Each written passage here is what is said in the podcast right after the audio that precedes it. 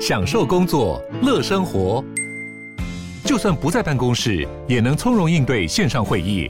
HP Dragonfly 透过专业的 HP Presence 设计，内建降噪及会议快速键，搭配清晰的 Bang & Olufsen 音效，增强音讯及视讯功能。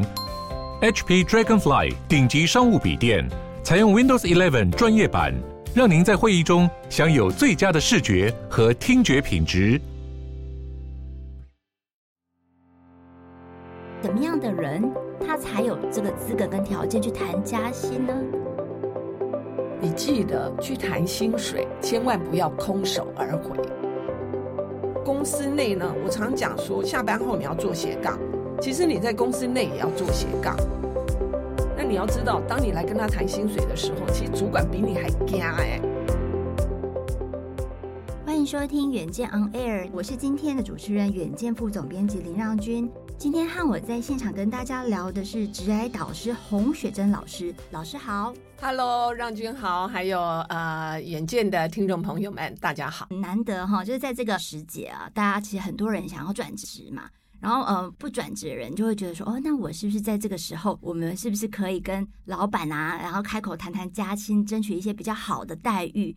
那但是呢，其实怎么跟你的主管开口谈加薪是一件办公室公开的秘密，它很难，对不对？每一个人都想，但是呢，他就是很难做到。那老师你怎么看呢？为什么大家不敢谈加薪呢？我跟你讲，很简单哦，因为呢，其实呢，有人力银行做过调查哦，大约呢，呃，从你开始想要谈薪水，到你真正去谈了，你知道历时多久吗？多久？你很难想象，居然是四十个月，三年多。所以你可见的那是一个多么天人交战。然后呢，为什么大家不去谈？其实原因很简单，就是呢，第一个我怕被打枪啊，第二个呢，我怕被黑掉。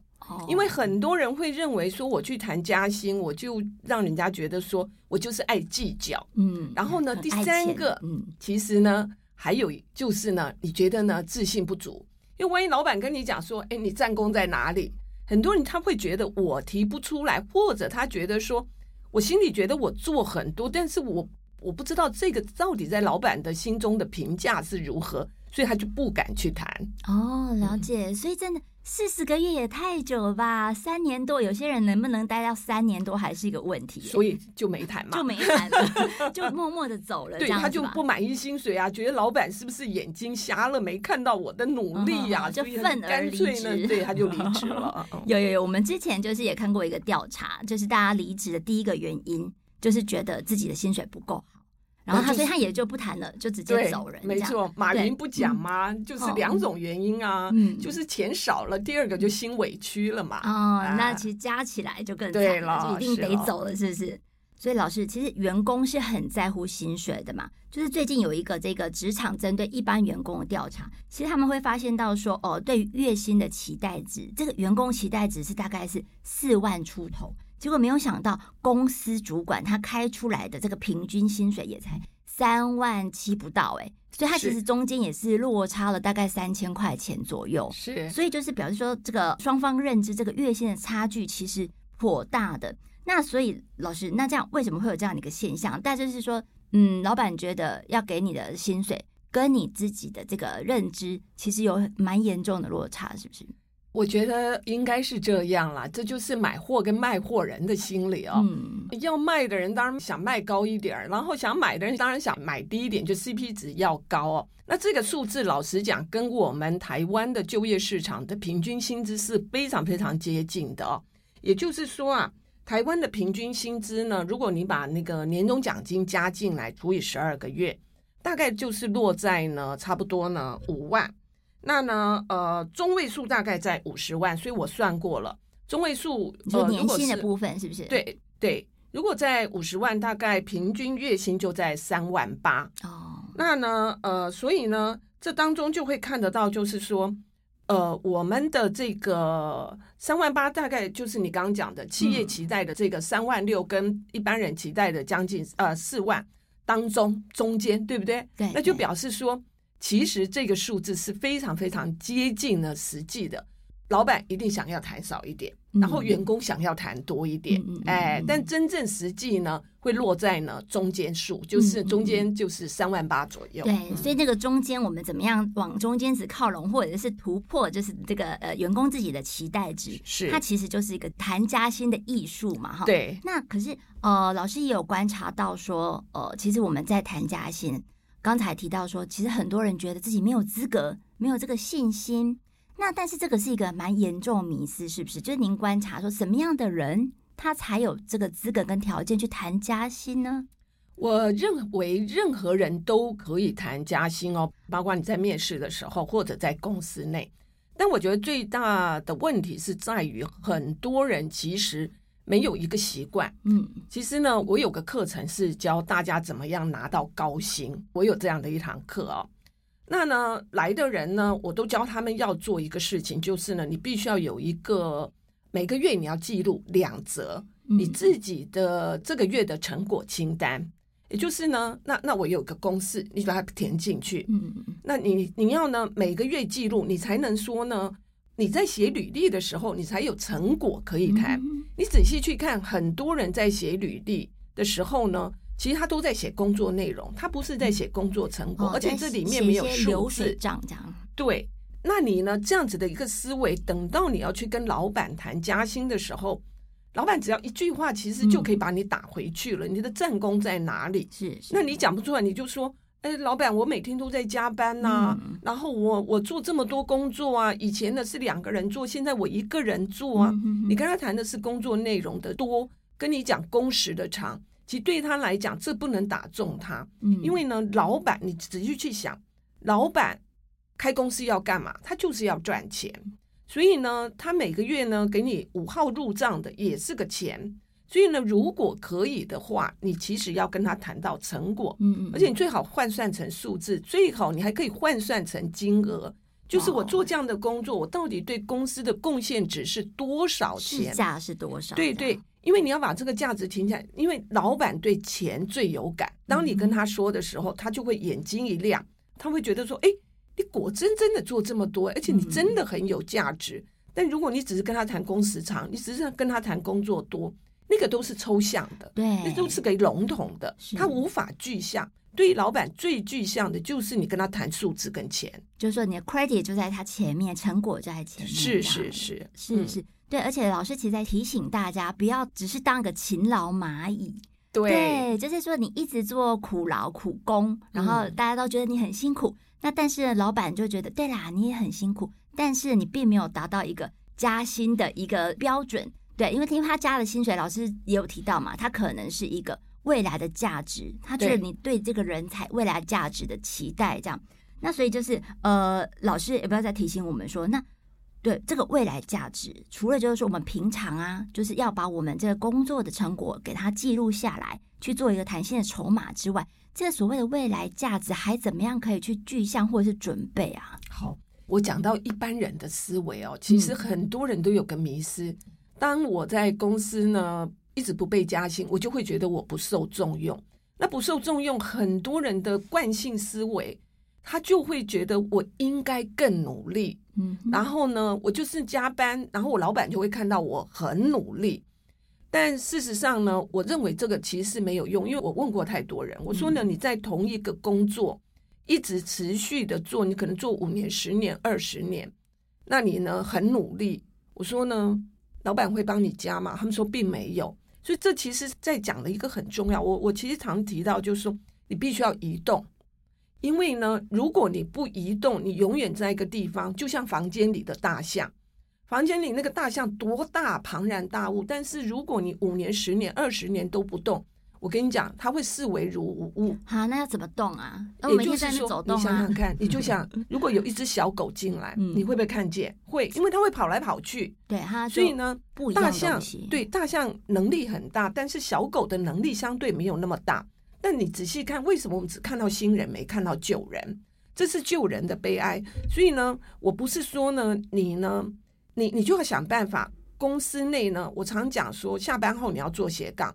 其实你在公司内也要做斜杠，你不能一直在同一个领域呢一直做，因为那没有亮点。是是，你必须要移动，老板才会看见你，就跟小狗一样，看见你以后，你有亮点，你就价值出来，我才有个说法帮你加薪。是，你得给老板一个说法，他可以帮你加薪。你不能叫老板说，哎，那个某某人他工时很长，他工作很多，所以要帮他加薪。其他人会说，那难道我工时不长吗？难道我不辛苦？对呀，所以你不能用这个理由。你你老板要讲的就是，哎，他最近新担任的一个什么重责大任。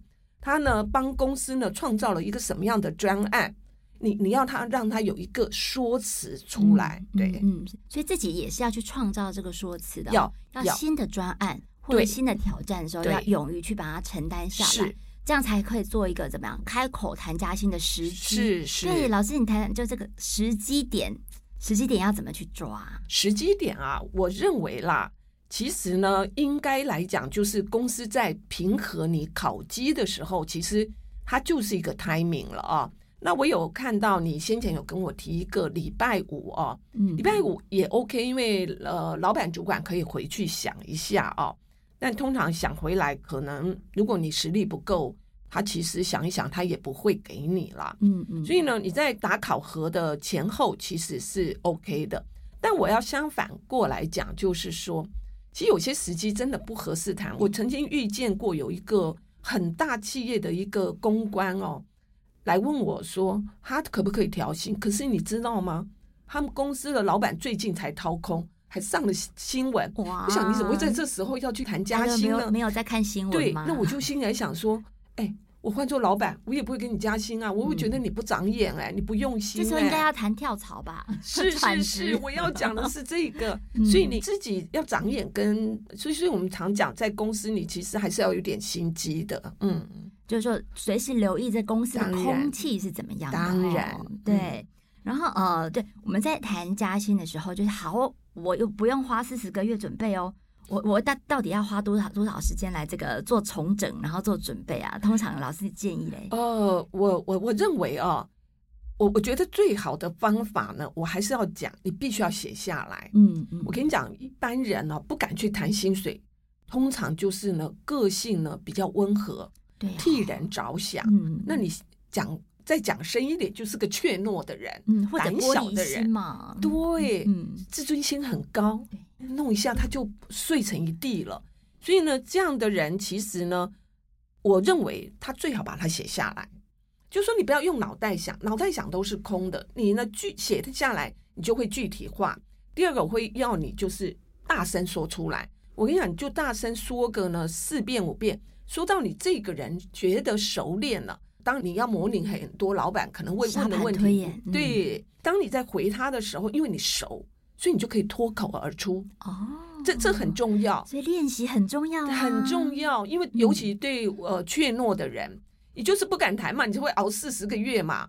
所以你就必须要练习。而且你知道吗？当你在练习的时候，你知道你的那个脸部的肌肉也同时在训练，所以要对着镜子练习。对对对对。然后你知道吗？谈薪水跟面试一样，你就是呢自信。